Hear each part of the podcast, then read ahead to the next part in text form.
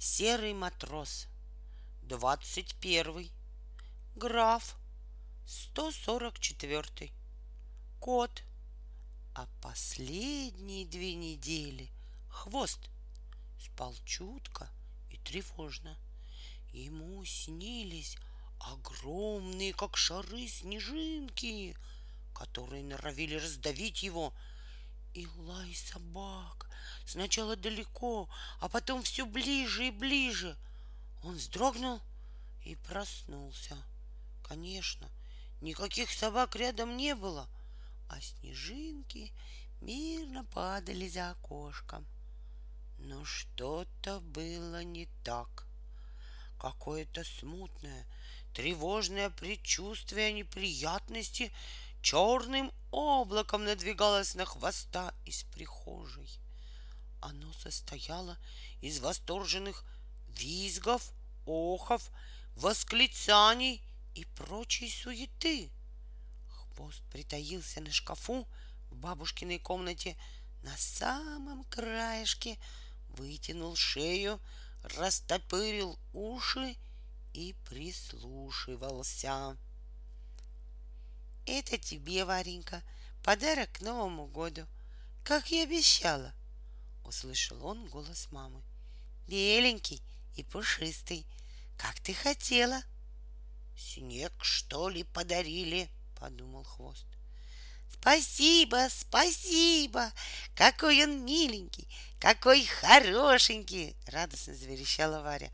Я теперь буду его хозяйкой. Я тоже хочу быть его хозяйкой, заныл Тёма. Ты еще маленький, строго сказала Варя. Ну ладно, так и быть. Пойдем вместе его молоком поить. Ну, дела, сердито забасил папа. Это что же у нас? Теперь два кота будет? Два кота? В ужасе взвизнул хвост. От этой новости его всего передернуло. Не бывает такого, чтобы люди сразу двух котов заводили. И единственного это выгоняют. По себе знаю. Теперь одного из нас точно на улицу выкинут. Пронеслось в его кошачьей голове. Значит, не обмануло его предчувствие беды. И снова, как во сне, услышал он за спиной собак, подуло на него, захолодило, зашумело, залаяло улицей. Он съежился и забился в уголок между коробкой и тряпичными узелками, шуршащими летними травами. Он больше ничего не слышал и не видел вокруг, а в его голове зрел коварный план. Я этому белому, пушистому покажу, кто в доме хозяин. Нападу разорву, исцарапаю, вышвырну форточку. Полетит пух во все стороны, будет знать, что это мое место, мое, только мое. Ни за что на улицу не вернусь. Папа тоже был недоволен. Две недели назад у нас ни одного кота не было. Если так и дальше дело пойдет, через месяц у нас десяток бегать будет. Ты же знаешь, что этого беленького мы давно Варе обещали. Ждали только, когда подрастет, ответила мама. И хозяйки его, Маргарите Петровне, обещали, что возьмем. Она, между прочим, наш главный бухгалтер. Если бы я в последний момент от него отказалась, остались бы без новогодней премии. А хвоста мы с тобой от неименуемой смерти спасли. Не выгонять же его обратно. Правильно, Машенька, говоришь, вступилась за маму бабушка. Лишний кот нас не объест, лишь бы они между собой поладили. Беленький и пушистый осматривался и обнюхивался на новом месте — все вокруг казалось ему добрым и чудесным, и веселые звонкие браслеты на мамином запястье, и четыре маленькие ручки, которые беспрерывно гладили и тискали его, и зеркало в прихожей до самого пола, и огромный, рыжий, плюшевый зверь в детской. и громадина шкаф. И... И тут с громадины шкафа спрыгнул хвост и приземлился прямо перед его носом, усы в усы. «Ну, здравствуй, новичок!» — злобно прошипел он, выпустив когти. «Здравствуй!» Беленький отпрянул, но скорее от неожиданности, чем от страха. Он ничего не боялся, просто не знал еще, как это. Да и бояться здесь нечего. Нужно радоваться, ведь у него теперь, кроме множества человеческих, еще и кошачий друг будет. А вот хвост, увидев новичка, испугался. Оглядев нового жильца, он понял, что это сражение ему не выиграть. Белый котенок был прекрасен, пушистый, с ясными, как небо, голубыми глазами и тяжелым пуховым хвостом. Сразу видно, породистый. Таких на улице не выгоняют — где ему, серо-полосатому, кривохвостому бродяге с ним тягаться? Его окрасом никого не удивишь. Добрая половина уличных котов и кошек может сойти за родственников. Его еще скорее выгонят, если он такого красавца драть будет. — Как зовут? — спросил он уже не так грозно. — Кокосик, — радостно ответил котенок потому что я белый. А вас? Хвост нарочито зевнул и важно произнес. Серый матрос, двадцать первый, граф, сто сорок четвертый, кот, хвост. Какое длинное имя, удивился Кокосик. У аристократа всегда так заважничал хвост, не упуская возможности показать, что он здесь главный. Конечно, сам он понимал, что его вереница имен взялась не от хорошей жизни. Чем больше их у кота, тем голоднее, печальнее его судьба. Вот, например, 144-й — это и не имя вовсе, а так, просто номер в кошачьем приюте. И больше всего ему хотелось, чтобы хвост стало его окончательным именем навсегда. Э, скажите, сер, серый граф 144 Ой, запнулся кокосик. К чему эти церемонии? Можешь называть меня просто хвост. Можно, правда? Просиял малыш. Скажи, хвост, а какой ты породы? Этот вопрос застал хвоста врасплох. На сиамского он не походил на персидского тоже. А котов других пород на улице он не встречал и поэтому не знал. «Вопросительный», — уклончиво ответил он, покосившись на свой хвост, который после встречи с собачьими зубами стал похож на знак вопроса, и добавил, «Очень редкая порода, исчезающий вид. Я, я тоже очень редкопородистый, довольно сообщил Кокосик, распахнув добрые голубые глаза. Будем дружить, играть вместе, правда? Я так рад, что я здесь не единственный кот. Я тоже ужасно этому рад. Хвост хитро прищурился и про себя подумал. Нет, выживать этого простодушного малыша силой я не буду, хотя это было бы плевое дело. Надо действовать хитростью. Научу его драть обои, висеть на шторах, грызть провода, писать в папины ботинки. Подскажу ему опрокинуть на кухне пакет с мукой, съесть мамину помаду, сломать фикус. Я придумаю, не сомневайтесь а сам хвост решил стать идеальным котом. Но внимательно оглядев себя в зеркало, он понял, что до идеального кота ему не хватает пышного хвоста и породистости. Поэтому он решил, что будет обычным котом, но с идеальным поведением. Конечно, сам он никогда не вел себя так, как хотел научить Кокосика. Когда его спасли от собак, от зимы и от голода, он до того боялся спугнуть свое счастье, что первым делом забился под шкаф в бабушкиной комнате и не решался даже высунуть нос наружу. А когда его накормили, отмыли, отогрели и подлечили, у него появились силы перебраться повыше. С тех пор шкаф стал его любимым местом. Во-первых, там было теплее, чем внизу, а теплом хвост дрожил. Во-вторых, на шкафу уютно пахло чем-то шерстяным, мягким и безвредным. В-третьих, он старался держаться поближе к бабушке, хотя подобрали его на улице мама с папой, но в бабушке он сразу почувствовал родственную душу. Наверное, потому, что у нее тоже было несколько имен. Конечно, не так много, как у него. Всего два. Катерина и Ивановна. Хвост решил действовать незамедлительно. Лежа на шкафу, идеальным котом не станешь. Придется попотеть. Он начал с бабушки.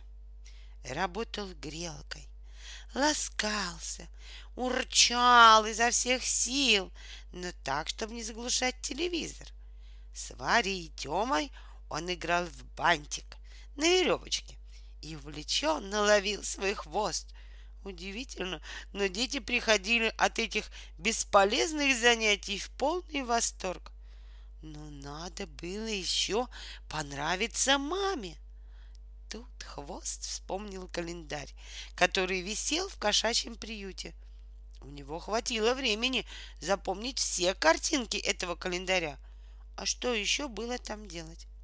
Рассказы соседей по клеткам не прибавляли оптимизма — и хвост закрывал уши лапами и изучал календарь. Ровно месяц, каждую картинку.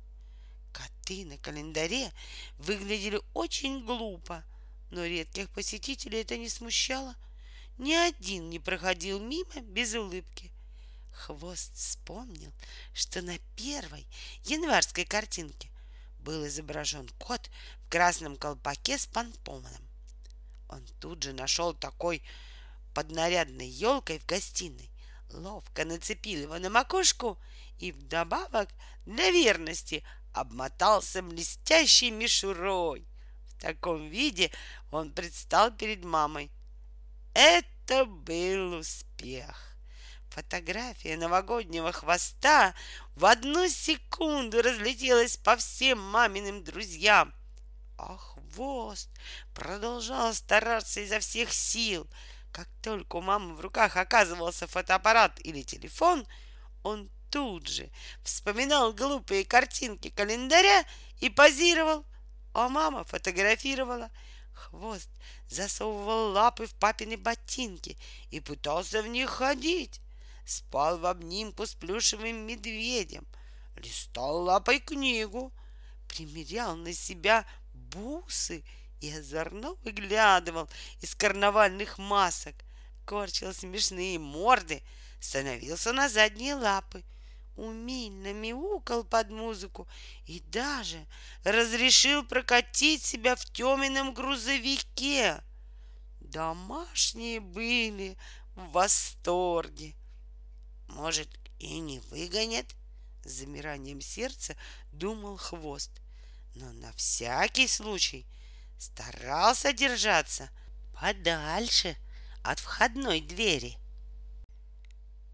«Хочешь?» — Кокосик робко положил перед хвостом рыбью голову. «Мне бабушка дала. Вкуснотища!» «Вот еще!» — хвост презрительно отпихнул голову лапой. Наелся я за свою жизнь рыбьих потрохов да колбасных шкурок. Я только готовый кошачий корм ем и котлеты. Корм Это настоящая еда домашних котов. На улице его не добудешь. А котлеты, уж больно у них название сладкое, как жизнь кота летом. Кокосик пожал плечами и с аппетитом принялся за угощение. До этого еще ни один кот не угощал хвоста даже хлебной коркой. В прежние времена рыбья голова была настоящим праздником. И радости от обладания ею хватало на несколько дней. Но за праздник надо было бороться. Хвост знал это с самого раннего детства. Ведь он родился на помойке. Еда никогда не появлялась в миске сама, да и миски у него никогда не было. Еда бегала и летала.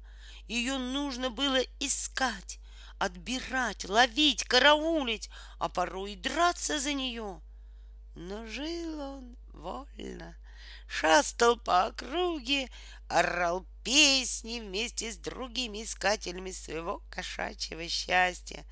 Это была славная компания, где один всегда готов был предупредить другого о появлении собачьей стаи, но держал язык за зубами, если удавалось найти мясные ошметки у магазина. «Хвост, пойдем скорей, я там такой, такое нашел!» — раздался голос Кокосика. Хвост дрогнул, вынырнул из своих воспоминаний и зашипел в ответ. Правило номер три. Никакой паники, никаких скорее, быстрее и срочно. Сыт я этим по горло. А какое первое и второе правило? Удивился Кокосик. Конечно же, не есть из моей миски и не забираться на мой шкаф. Глупыш. Ну ладно, говори, что там у тебя? Там клубки, с восторгом зашептал Кокосик. Я бабушкину корзинку опрокинул. Случайно, честное слово. Они как покатятся, разноцветные. И за каждым ниточка вьется, путается. Здорово, правда? Я скорее за тобой побежал, чтоб ты тоже поиграл с ними. Я знал, что белые коты глупые, но чтобы настолько, фыркнул хвост. Давай, давай, играй с ними. А потом еще на праздничную елку в гостиной заберись. Там игрушек много висит. Они яркие, красивые. И звенят-то как. А захочешь когчи поточить, так лучше всего об мамины лаковые сапоги. Они в прихожей стоят, скучают. Пощекотай им пока. Спасибо, друг. Я бы сам не догадался. Кокосик был в восторге от новых открывшихся перед ним возможностей. Хвост надменно развернулся и гордо зашагал к шкафу, торжествуя победу но то ли ему вдруг стало жалко нарядную елку, то ли мамины сапоги, он остановился. Даже не вздумай, а то вмиг окажешься на улице, серьезно сказал он Кокосику, уже без всякой важности. И колубки не тронь бабушки, и так хлопот хватает. После этих слов Хвост запрыгнул на свой шкаф и подумал, что, похоже, — бродячие коты от хорошей жизни добреют. Вскоре Кокосик понял, что самые интересные вещи делать нельзя, иначе обязательно выгонят. Нельзя дергать за то, что болтается, опрокидывать то, что может упасть, и точить коготки об то, что точится. Как несправедливо и скучно устроена жизнь, думал котенок. Но вдруг ему открылся новый, яркий, интересный и волшебный мир. Мир сказок, которые каждый вечер мама читала Варе и Теме. Кокосик устраивался позади них на высокой спинке дивана. Оттуда ему было все видно и слышно. Больше всего ему нравились истории про котов и сказки про волшебниц и фей. Хвостенька, пойдем за мной сказки слушать, звал Кокосик. Там такие чудеса, приключения, аж дух захватывает. Глупости все твои сказочки, фыркал хвост. Фей не бывает, и котов в сапогах тоже. Откуда ты знаешь? А что же мне твоя фея сапоги не принесла, когда я лапы на снегу морозил? Лучше уж я телевизор с бабушкой погляжу. Там сейчас реклама кошачьего корма будет. От нее хоть толк есть. И хвост запрыгивал к бабушке на колени и с наслаждением ждал, когда телевизионные коты будут предлагать ему целые миски первосортного корма. Он лениво щурился, мол, не хочу, ребятки, вашего угощения. Сыт, ешьте сами. Да и вообще, разве не видите, какая у меня бабушка замечательная есть? У ней тепло и сытно. Все как полагается. Потом хвост забирался на свой шкаф. Там не нужно было позировать для мамы, учить уму-разуму кокосика и хорохориться перед котами из телевизора. На шкафу ему было уютно, как никогда раньше. И там он окончательно уверился в том, что уж теперь-то его точно не выгонят. Шкаф тоже был рад хвосту и тихонько поскрипывал, здоровался. На шкафу вместе со хвостом обитало лето. Лето было деревенское и жило в тряпичных мешочках с полезными травами, насушенными бабушкой. Мешочки чарующе пахли солнцем, малиновыми зарослями, кузнечиками и лопухами и по-мышиному шуршали, если потрогать их лапой.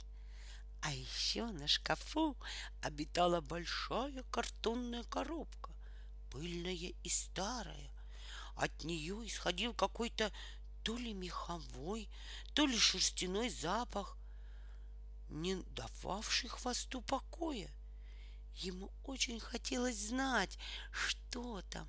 Он все ходил, вокруг да около, принюхивался. Однажды, когда в комнате никого не было, осторожно приподнял мордой крышку коробки. Опершись о край передними лапами, он заглянул внутрь. В одну секунду коробка опрокинулась, и на хвоста накинулся ужасный, мохнатый, ужасный зверь. Он навалился шерстяным брюхом хату на голову, и хвосту стало темно и душно. Испугавшись, хвост подскочил, ударился о потолок и почувствовал, что летит вниз со шкафа. Но то ли шкаф оказался таким высоким, то ли кот от испуга перестал что-либо понимать, но вопреки всем законам физики хвост с ушастым зверем летели, кружили и никак не могли упасть окончательно. Они стукнулись о стену, задели картину, налетели на люстру. И здесь зверь вдруг отцепился и уселся на лампочку, а хвост, наконец, шлепнулся на пол. Первое, что он увидел, когда пришел в себя, это восхищенные глаза хвостика. «Удирай! Беги!» — закричал ему хвост. Но малыш не понимал грозящей ему опасности и не тронулся с места. Хвост схватил его за шкирку и выволок из комнаты подальше от лохматого зверя. Состояние у хвоста было взъерошенное и снаружи, и внутри.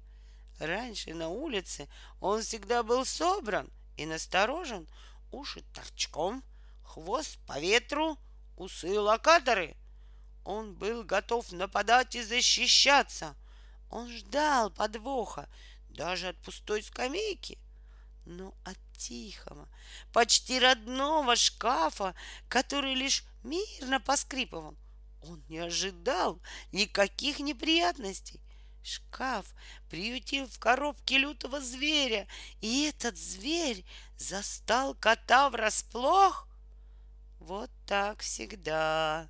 Стоит расслабиться, потерять бдительность, как бац, тут же попадешь в подлую западню. Вижу, тебе даже мозговая косточка не помогла. Как был глупым, так и остался, стал отчитывать хвост кокосика. Вместо того, чтобы сидеть и смотреть, бежать надо было, спасаться.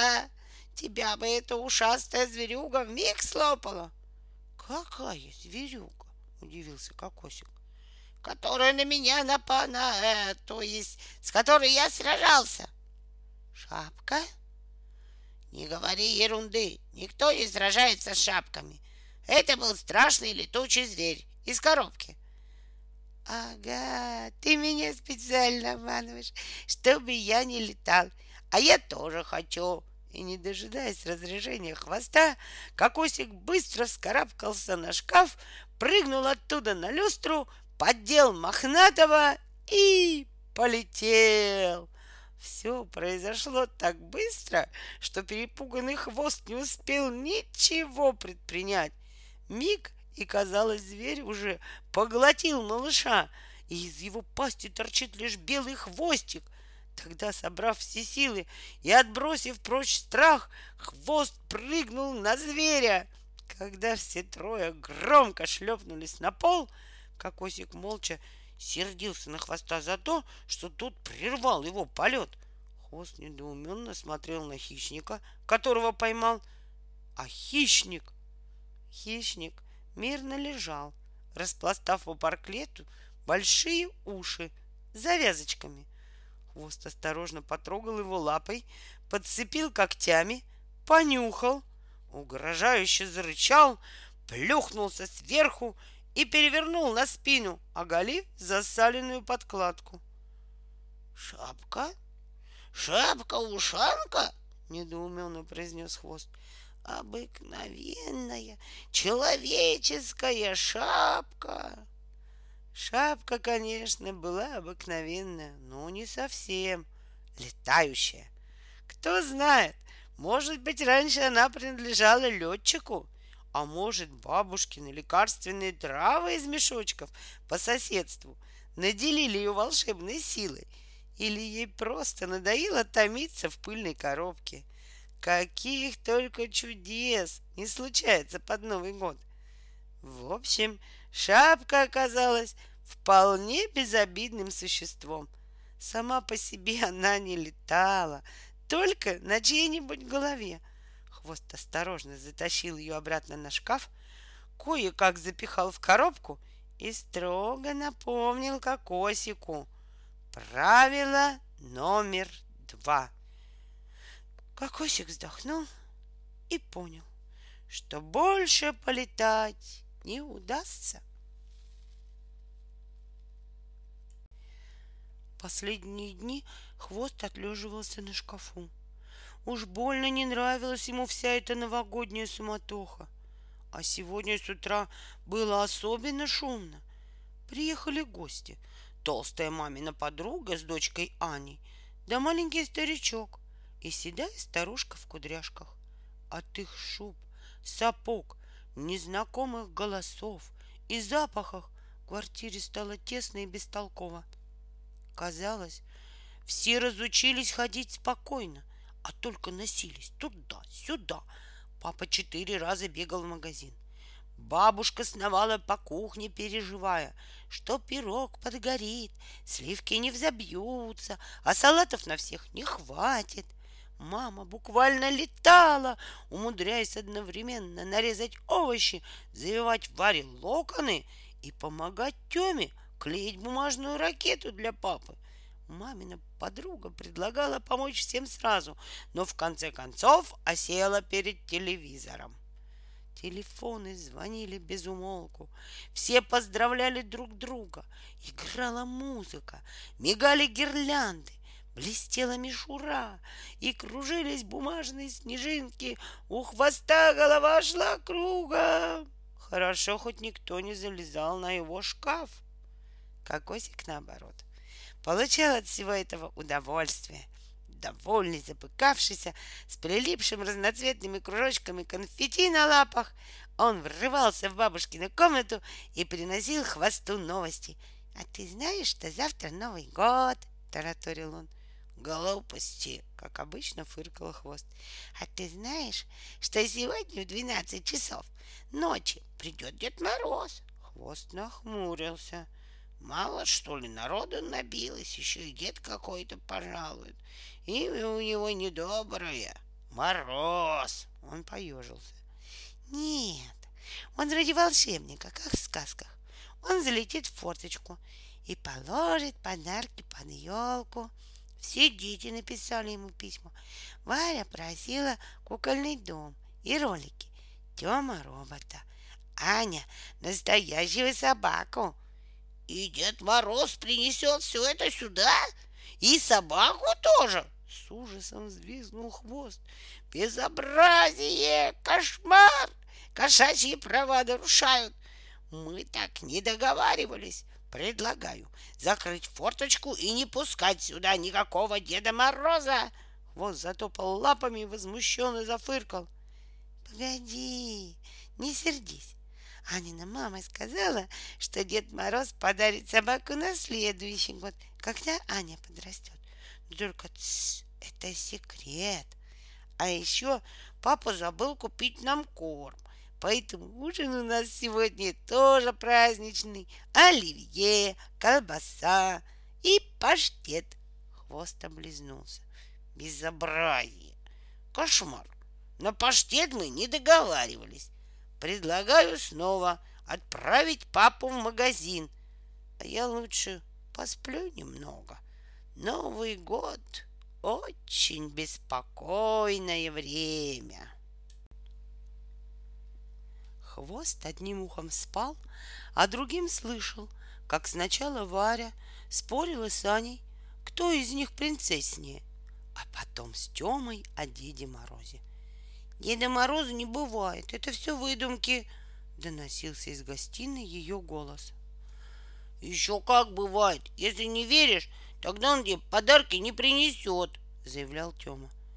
Я тоже верю, потому что собаку хочу, поддерживала Аня.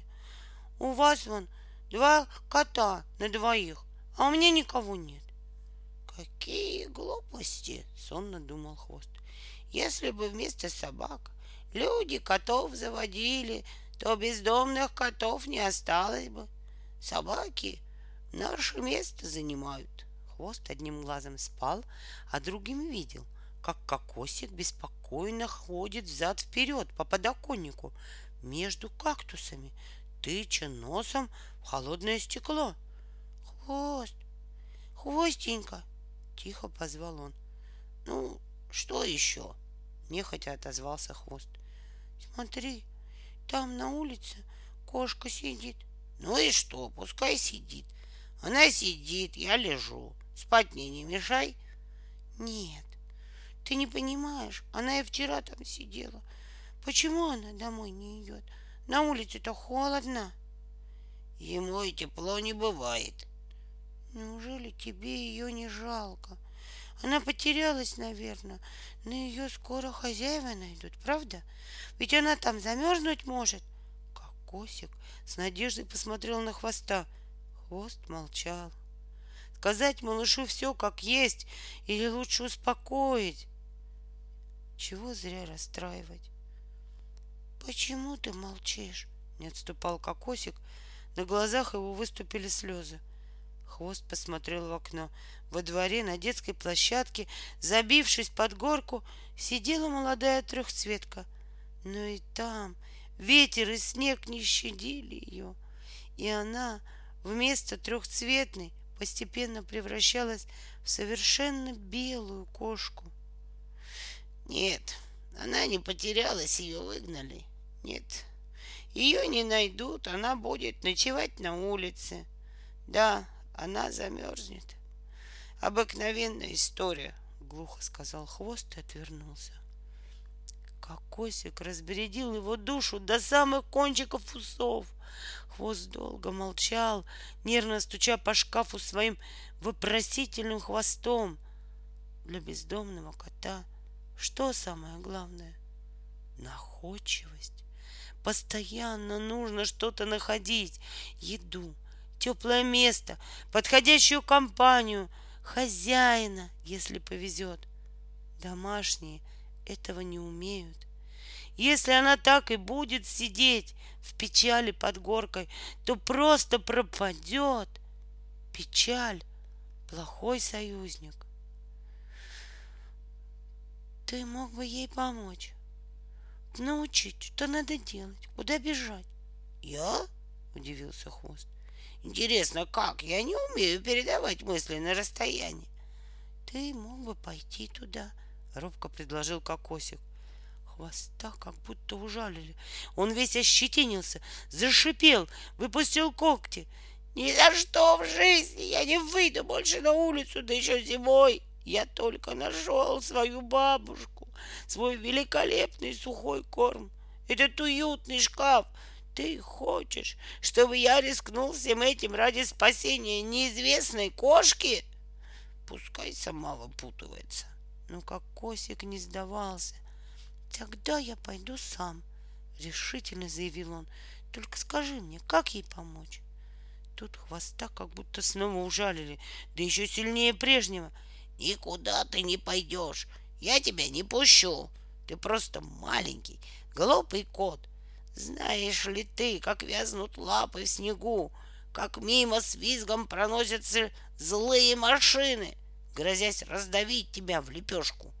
Как пробирает мороз до самых костей, да ты сразу же пропадешь. Где тебя, бедного, потом в снегу найдешь?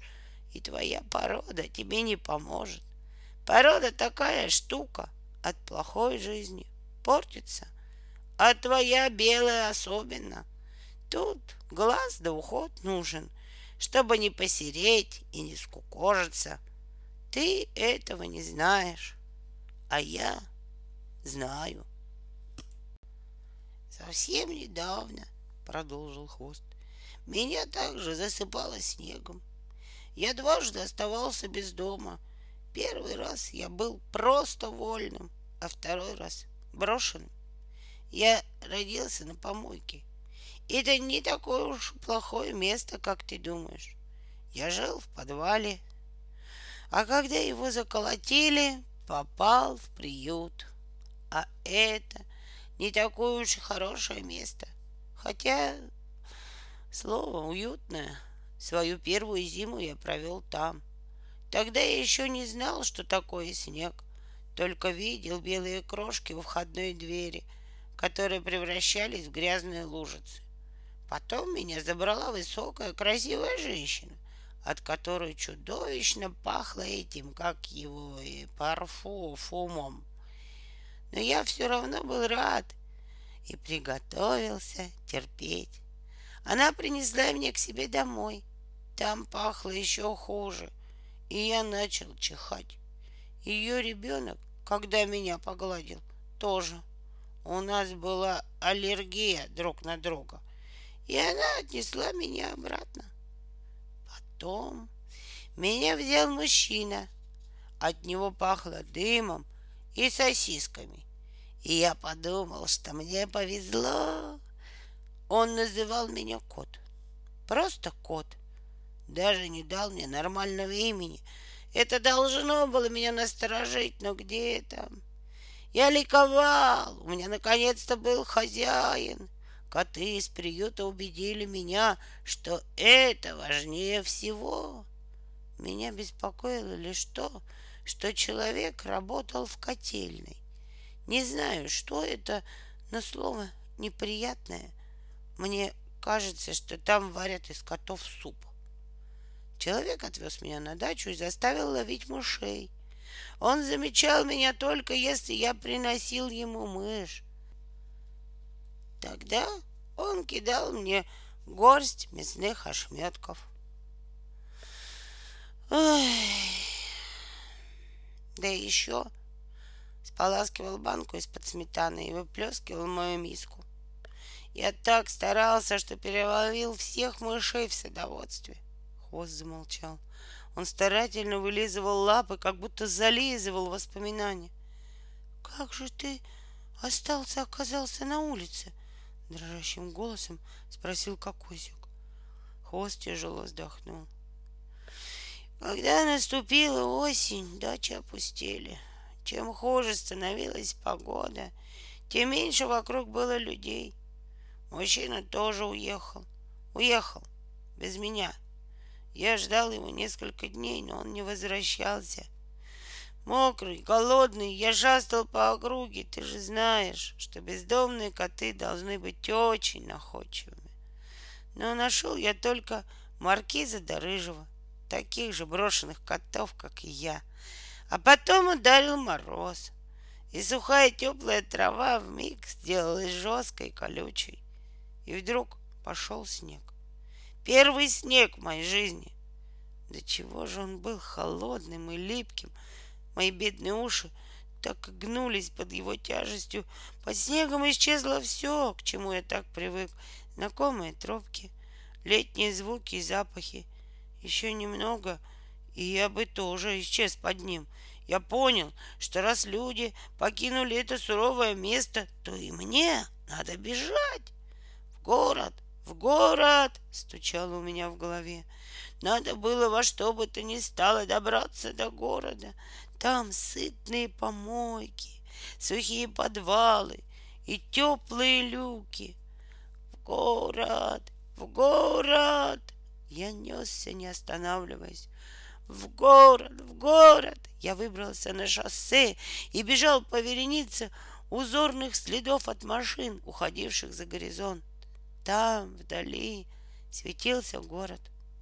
Снег неожиданно начал таять, возвращаясь обратно осень. Я сел отдыхать на обочине. Зима обманула, решил я.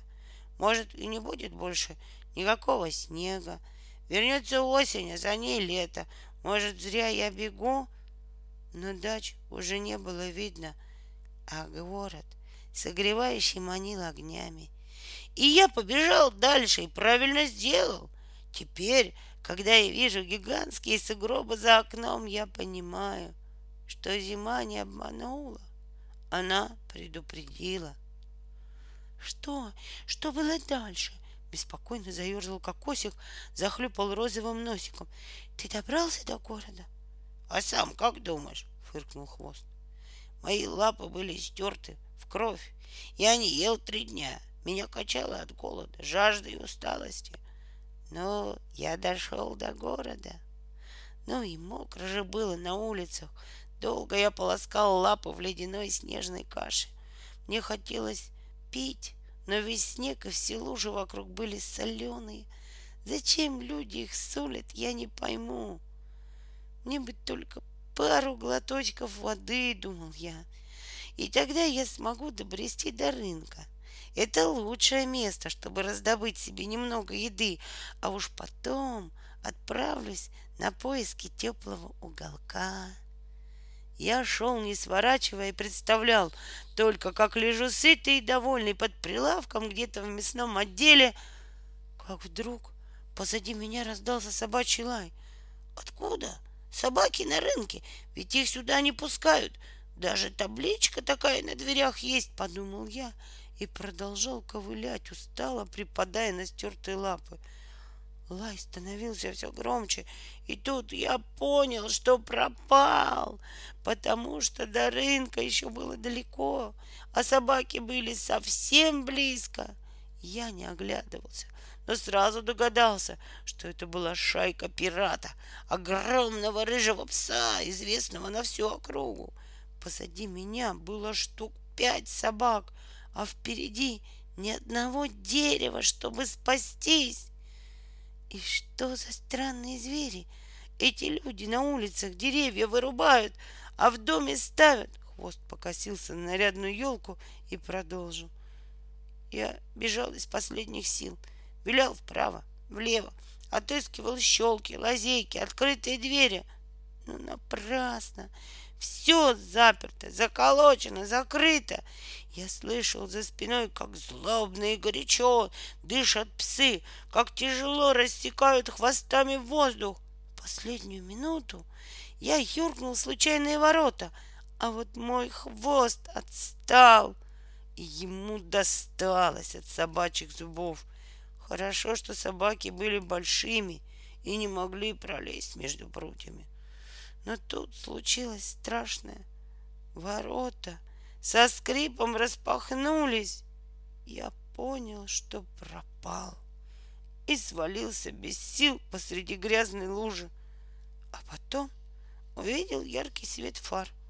Услышал визг шин и громкий автомобильный гудок.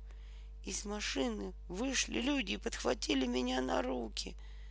Так я оказался здесь. У меня появилось новое имя, а мой хвост с тех пор напоминает знак вопроса. Раньше Кокосик и не подозревал, что на кошачью долю могут выпасть такие беды. Злые хозяева, собаки, снег и голод. Почему, почему так несправедливо устроена жизнь? И что самое страшное, Теперь все эти несчастья угрожают той одинокой кошке. Мы должны ей помочь, решительно сказал Кокосик. Ты знаешь все теплые подвалы в округе, знаешь, где раздобыть еду. Я же сказал, что никуда не пойду и тебя не пущу. Я знаю, что надо делать. Мы не пойдем, мы полетим. Неожиданно завопил кокосик и бросился к шкафу. За долю секунды он взлетел наверх и полез в коробку. «Стой! Правило номер два! Лапы прочь от моего шкафа!» Хвост бросился за ним. Но кокосик его не слушал. Он пытался нацепить на себя летающую ушанку. «Мы полетим и спасем кошку!» На радостях вопил кокосик из коробки пулей подскочив к котенку, хвост отобрал у него шапку, и прежде чем кокосик успел что-то сообразить, накрыл коробку крышкой. «Выпусти! Выпусти меня!» Глухо и жалобно мяукал из коробки кокосик. «Кошка без нас пропадет, а я Новый год пропущу!» Но хвост уселся на коробку, свесил хвост и принялся отчитывать кокосика. «Не выпущу! Будешь знать, как не служатся старших. Посиди там и подумай над своим поведением. Но не успел хвост договорить, как невиданная сила подбросила его вверх, как будто внутри коробки разбушевался вулкан. В этот же момент из картонных недр стремительно вылетел кокосик, перепуганный, удивленный и обрадованный одновременно — на нем красовался коричневый шарф из грубой шерсти и котенок аншлагами, зигзагами, восьмерками и другими диковинными фигурами принялся летать по комнате. Ура! Я лечу! Шарф, там был еще и шарф. Он, оказывается, тоже летает, вопил кокосик, облетая люстру. Хвост, надевай шапку, догоняй. Мы первые летающие коты в мире. Мы спасем кошку. Мы добрые феи. Мы котофеи. От такой новости заволновались шторы, зашелестел последней страничкой календарь, закачался фикус. Вслед за кокосиком полетела хрустальная ваза, повалились кактусы. Спасать надо бабушкино добро, проворчал хвост, нахлобучил удивительную лопоухую шапку и взлетел, успев подхватить на лету вазу, успокоить фикус и придать равновесие кактусам. «А ну, стой!» — крикнул он кокосику. «Поймаю, отшлепаю хорошенько!» Но тот юркнул в открытую форточку и растворился в густых синих сумерках. Хвост бросился за ним, но затормозил у самого окна. Он глубоко вдохнул запах снежного холодного города. Что делать? Пропадет же малый один. Хвост поежился. Закололи, зашевелились в нем воспоминания. Он распушил куцый хвост, каждой шерстинкой вбирая про запас теплый домашний воздух. Эх, была не была, и вылетел вслед за кокосиком. Кокосик плюхнулся в сугроб рядом с горкой и осторожно потрогал лапой кошку, отряхивая с нее снег. Рядом неуклюже приземлился хвост. Кошка даже не пошевелилась, лишь приоткрыла один глаз. «Вы кто?» — едва слышно спросила она. «Я, то есть мы, мы котофеи. Я младший котофей, а он старший», — показал кокосик на хвоста. «Глупости!» — сердито заворчал хвост. «Придумал тоже мне. Котофей! Наслушался сказок. «Мы тебе поможем», — не обращая внимания на недовольство хвоста, сказал кокосик. «Как тебя зовут?» «Матрешка». «Если так и будешь тут сидеть, превратишься в сугроб». «Иди за нами», — подобрел хвост. В конце концов, чем быстрее они с этим делом разберутся, тем быстрее вернутся домой. «Мне некуда идти. У меня больше нет дома. Я замерзла и хочу есть». «Я же говорю, иди за нами. Дом мы тебе не обещаем, но поесть и согреться очень даже». Матрешка в нерешительности топталась на месте. Мне уже никто не поможет. Глупости, фыркнул хвост. Я знаю город как свои четыре лапы. В двух кварталах отсюда есть рынок. А это лучшее место в мире. Там бабушки и дедушки своим деревенским торгуют. Они тебя накормят, они добрые. А если нет? Сомнением спросила матрешка. Если сами не угостят, тогда надо знать, как попросить. Как? Склонить голову на бок, состроить умильную морду и протянуть лапу? Можно и так, но есть способ лучше. Слушай и запоминай. Сначала пойдешь туда, где овощи продают, и тихонько утащишь картошину или свеколину — Потом лапой лапой под молочный прилавок, под ноги бабушки.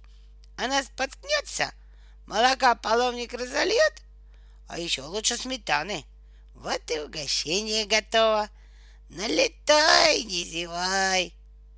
Иди за нами, мы покажем дорогу. И хвост с кокосиком полетели, а кошка, вздохнув, уныло побрела вслед за ними. Веселей, матрешка, не вешай нос, не волочи хвост, подбадривал ее кокосик. Но чем дальше они удалялись от дома, тем страшнее становилось самому кокосику. У него зуб на зуб не попадал, то ли от холода, то ли от страха. Он старался не подавать вида, но город ошеломил его кусочек улицы, квадратик неба, который как Косик видел из окна, были, оказывается, всего лишь маленькой частичкой. Как Косика, как будто бросили в огромный котел городского ночного супа, в котором болтыхались полоски дорог, машины, дома, фонари и люди, щедро приправленные снегом хвост, скорее назвал бы это кашей, потому что именно на нее похож подтаивший уличный снег. Но сегодня ни снежная каша, ни машины, ни собаки были ему не страшны. Он был выше всего этого, он летел, а вместе с хвостом летела и шапка, растопырив уши и помахивая на ветру завязочками — Летать хорошо, подумал хвост. Может, если бы у всех котов были крылья, то они бы сбивались в стаи и отправлялись на юг. Зимовать в теплые края. Вот это была бы жизнь. Мне бы тогда и дом не нужен был. Но только старший Котофей успел об этом подумать, как в тот же момент зацепился своим вопросительным хвостом за провода. Нет, пожалуй, все-таки дома лучше, окончательно решил он. Летающему коту, кроме проводов, угрожают еще антенны, рекламные щиты, светофоры и самолеты. Он стал зорко всматриваться вдаль, выбирая безопасный путь для себя. Как Косика и Матрешки направо во двор, но по переулку через площадь по проспекту и снова во двор. Матрешка старалась не отставать. Сумерки сгущались, чернели, превращаясь в последний вечер года. Людей на улицах почти не осталось. Запоздавшие пешеходы торопились по домам, прячась от снега и в капюшоны и воротники, словно улитки. И ни одна улитка не высунула наружу головы и не заметила летящих в небе котов. Наконец они добрались до рынка. Но знакомый хвосту полукруглый павильон был каким-то нежилым. Где толпы людей? Где светлые приветливые окна?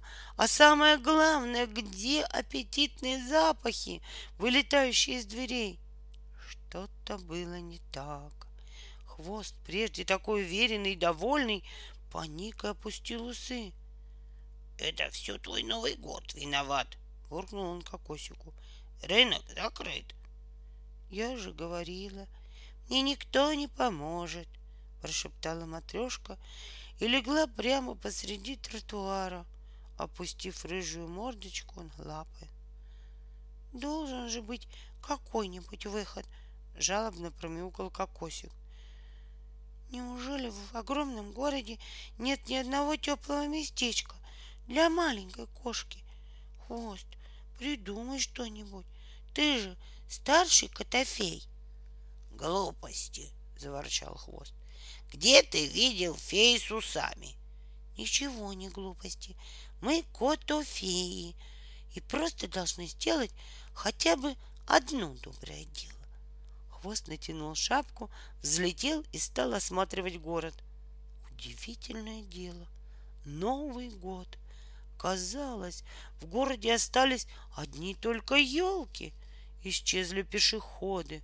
Магазины закрылись раньше обычного а редкие машины замерли на обочине. Лишь светофоры впустую подмигивали друг дружке. Хвост покружил, покружил, втянул носом морозный воздух и вдруг среди снежинок поймал теплый запах жареной рыбы, колбасы, сыра, селедки, сливочных пирожных, всего на свете. Есть! закричал он. Почему я сразу не догадался? Это же ресторан.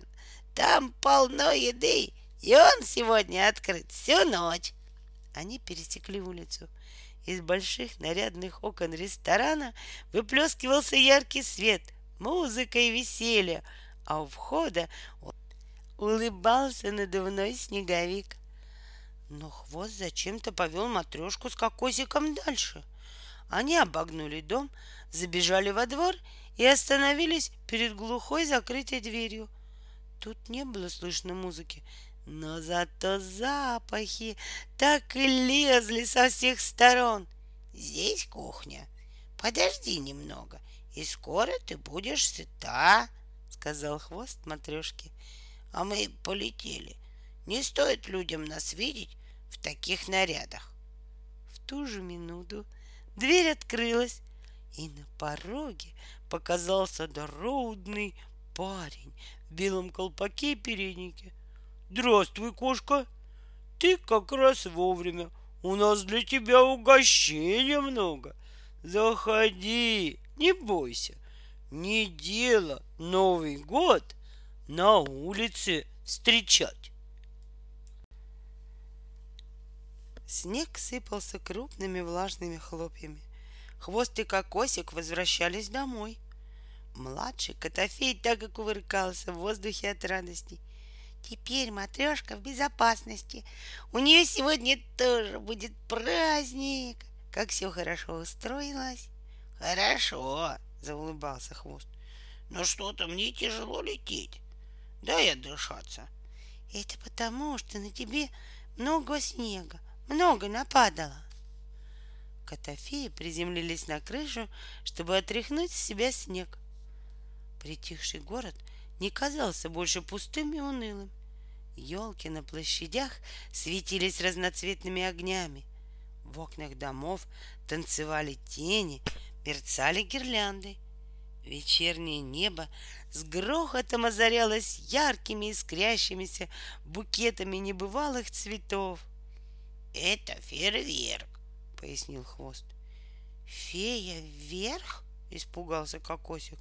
Но мы и так наверху. Нам еще выше надо. Там наверняка полно всяких опасностей.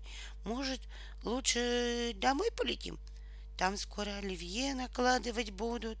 — А ты запомнил, где наш дом? — спросил Хвост. — Не очень.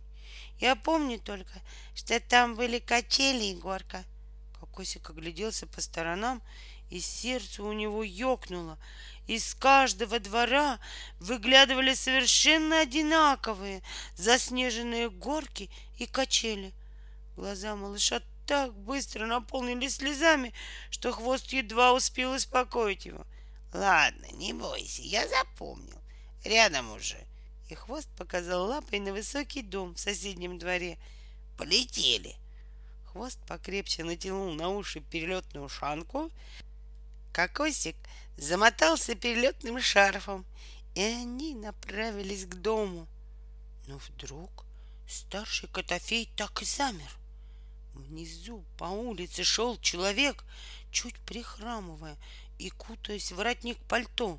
Повернув за угол, он остановился, снял рукавицы, достал измятый носовой платок и наспех высморкался. Впившись в него глазами, хвост плавно спикировал на землю и притаился за машиной, словно охотился. — Ты чего застрял? — поторопил его кокосик. Я есть хочу. И Дед Мороз скоро придет. Это он, злобно прошептал хвост. И его всего передернуло так, что он распугал падающие вокруг снежинки. Кто? Дед Мороз? Глупости. При чем здесь Дед Мороз? Это мой бывший хозяин, тот самый, что оставил меня на даче. Я узнал его его походку, его пальто, его ключи. И хвост лапой достал из сугроба маленькую связку ключей, перевязанную обрывком шнурка. Откуда они здесь? Он уронил, когда доставал платок.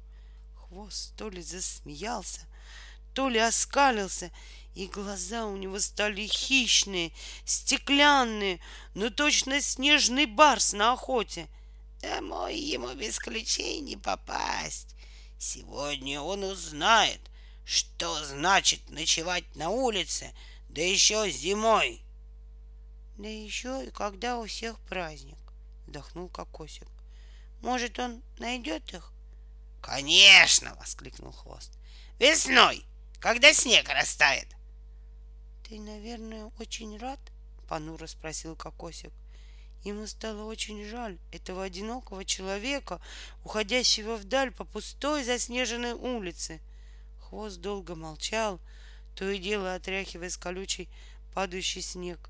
Кокосик не торопил его. «Я больше радовался, когда мы спасли матрешку», — ответил он наконец. «Жди меня здесь, я мигом». И хвост взял ключи, поправил шапку и стремительно взмыл вверх, Через миг исчезнув в снежной завесе, он подлетел к бывшему хозяину и бросил ключи прямо перед его носом. «Вот тяна!» — удивился человек, увидев упавшие с неба ключи. «На мои похожи!» и стал шарить по карманам. Понял он только, что ключи потерял, но как они нашлись, осталось для него загадкой. С ним уже давно не случалось ничего хорошего. Добрые дела не заходили в его жизнь. Да он их и не приглашал, позабыв, что это такое. А сейчас вдруг вспомнил. Он долго осматривался в черное небо и улыбался, подставив лицо снегу. Похоже, домашние коты — самые добрые существа на свете, — подумал хвост и тоже улыбнулся. Хвост приземлился точно там, где его должен был ждать кокосик.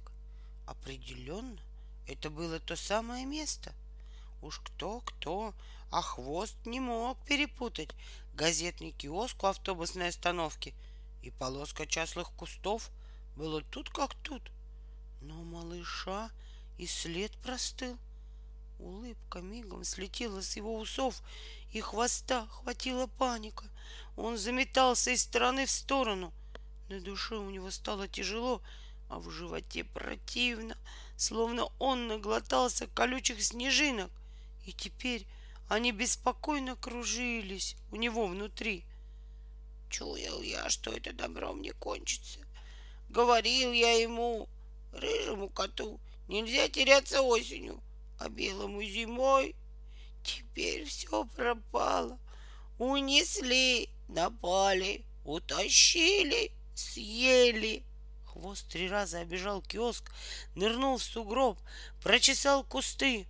Пусто. Это все я виноват. Не уследил, пробормотал хвост и стал так горько плакать, как будто он опять потерял свой дом. Снова город показался пустым, Елки и гирлянды померкли. Осталась одна метель, которая по-хозяйски подметала улицы. Вдруг хвост расслышал слабое жалобное тявканье. Его шерсть поднялась дыбом. Он насторожился и, крадучись, пошел на этот звук, готовясь к самому худшему. За мутной стеклянной загородкой остановки, забившись под скамейку, сидел младший Котофей — а рядом с ним, о ужас, собака! Возмущению хвоста не было предела, и он немедля кинулся на защиту кокосика. «Где ты так долго пропадал?» Увидев его, как ни в чем не бывало, спросил кокосик. Но в этот самый момент щенок, а это был он, отчаянно завизжал. «Кокосик, берегись! Ворона! Она меня целый день преследует за то, что я у нее стаканчик с йогуртом отобрал. И первый накинулся на хвоста, потому что хвост в своей ушанке был больше похож не на кота, а на огромную черную птицу. Кокосик бросился их разнимать, и завязалась такая кутерьма, какой еще никогда не видывала автобусная остановка. Первым делом хвост оттащил кокосика на безопасное расстояние от щенка и принялся ему выговаривать, расфыркивая недовольство во все стороны. «Да ты знаешь, кто он?» «Конечно знаю. Он щенок». «Нет, он враг всего кошачьего рода на все времена». «Он совсем еще малыш, даже младше меня. Какой из него враг? Он смелый и добрый, и хотел защитить меня, когда принял тебя за ворону. Он рассказал мне, что потерялся, замерз и хочет есть. Это правда, я очень замерз. Тихонько проскулил щенок, переступая с лапы на лапу. Если бы я только умел стоять на одной лапе, то другие бы грелись. Но я так не умею.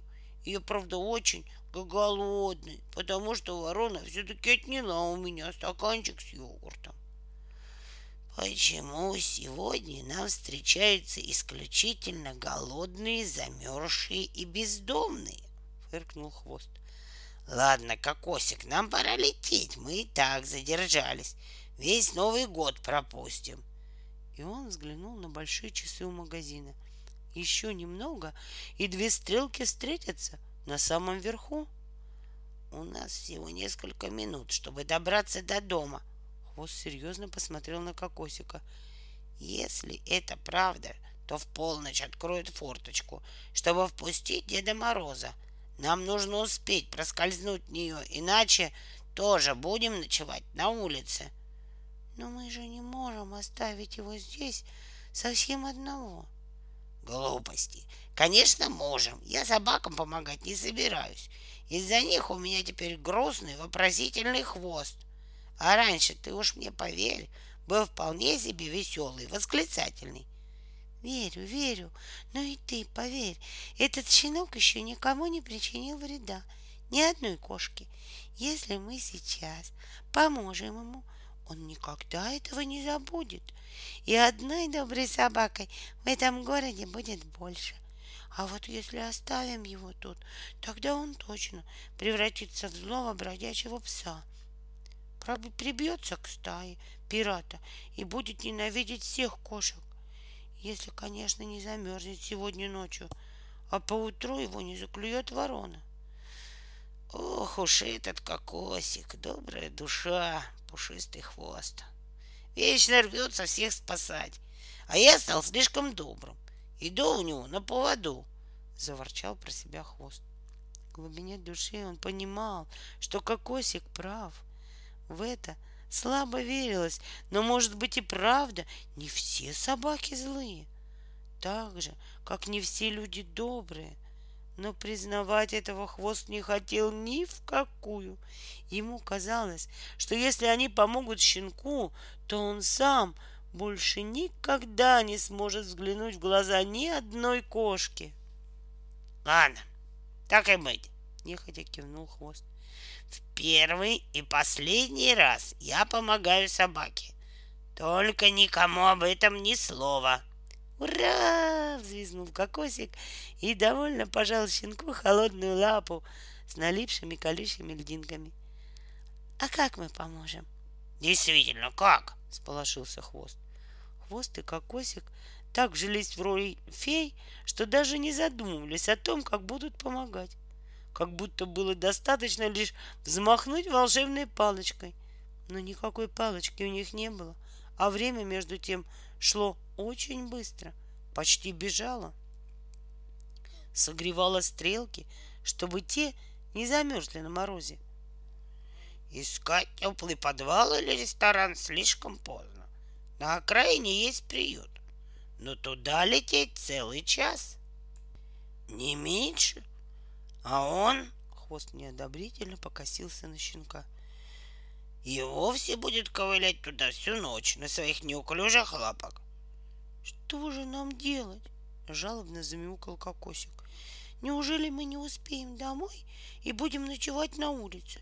Пропустим Новый год и не узнаем, какие подарки принес Дед Мороз.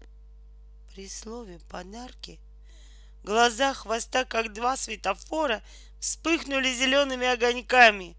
«Отличная идея!» — воскликнул он. «Летим!» Они с двух сторон подхватили щенка под лапы и поднялись в воздух. У того от страха сжалось сердце, закружилась голова, а в глаза набились снежинки, которые таяли и превращались в слезы. Куда его несут? А вдруг там будет еще хуже, чем на автобусной остановке? Почему кошки летают? А может, их подослала та самая ворона, и его несут ей на ужин? Отчего они так торопятся?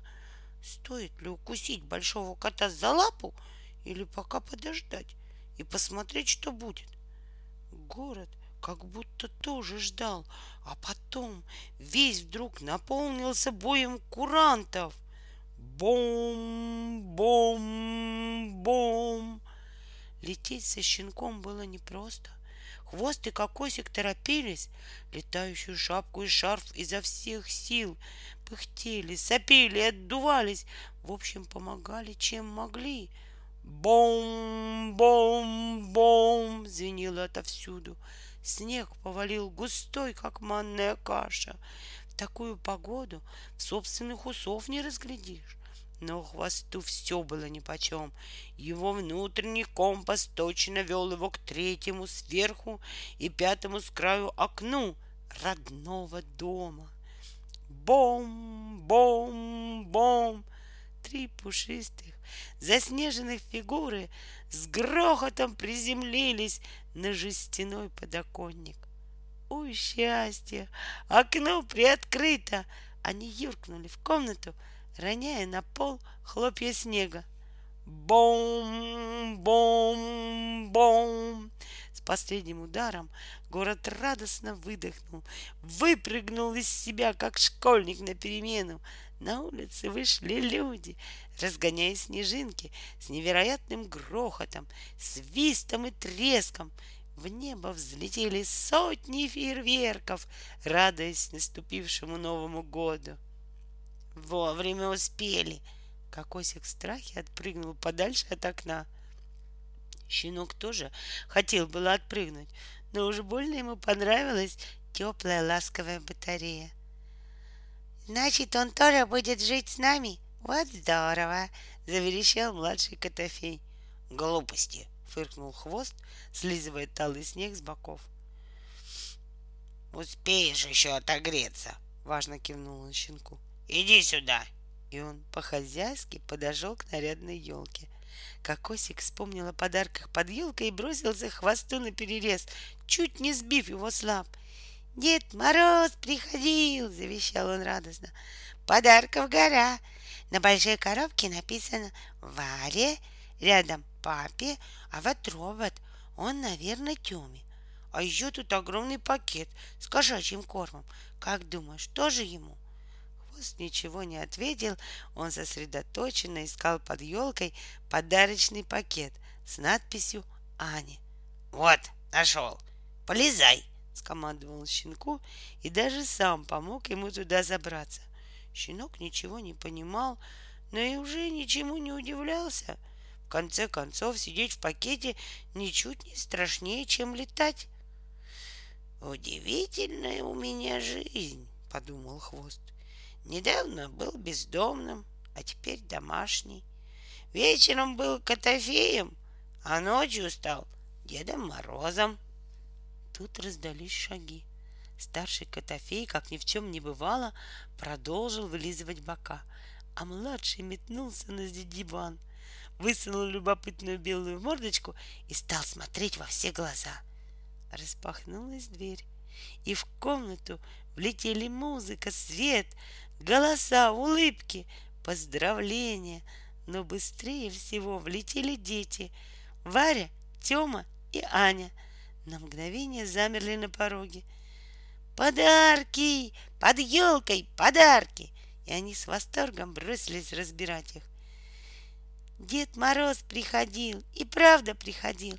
Он подарил мне робота, закричал Тёма да так громко, что игрушки на елке зазвенели. Я же говорил, он существует.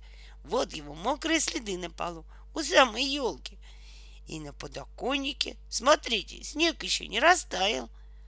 А у меня кукольный домик — и ролики, как я просила. Наверное, зря я не верила, восторженно сказала Варя. Аня тихонько вытянула из-под колючей еловой ветки свой пакет. Если Дед Мороз подарил Тёме и Варе то, что они просили, то почему не дарит ей? А ведь она уже второй год подряд просит у него собаку.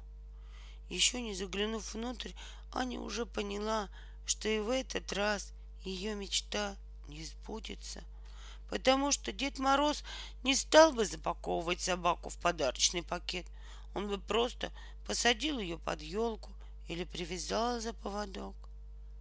Понимаешь, Дед Мороз решил, Анина мама начала утешать дочку, видя, что она вот-вот расплачется. Аня со слезами на глазах вытащил из пакета что-то мягкое и пушистое. Это был щенок. Он отогрелся и заснул в пакете, свернувшись калачиком. Красивая игрушка, почти как настоящая собака, поникшим голосом сказала Аня. Она поднесла щенка поближе, а он лизнул ее теплым языком и приоткрыл сонные глазки. Она настоящая, прошептала Аня, не веря своему счастью. Да, теперь у нее было собственное, мохнатое, хвостатое счастье. Волшебство, да и только, перешептывались взрослые. Я всегда говорила, что под Новый год случаются чудеса, сказала бабушка. Счастье приходит, когда его совсем не ждешь. Иногда это собака, а иногда кот. С этими словами она подхватила на руки хвоста и кокосика. Я вас весь вечер не видела. Где вы были, усатики мои? Отсыпались, наверное. Весь праздник пропустили. Тип того, зевнул в ответ хвост.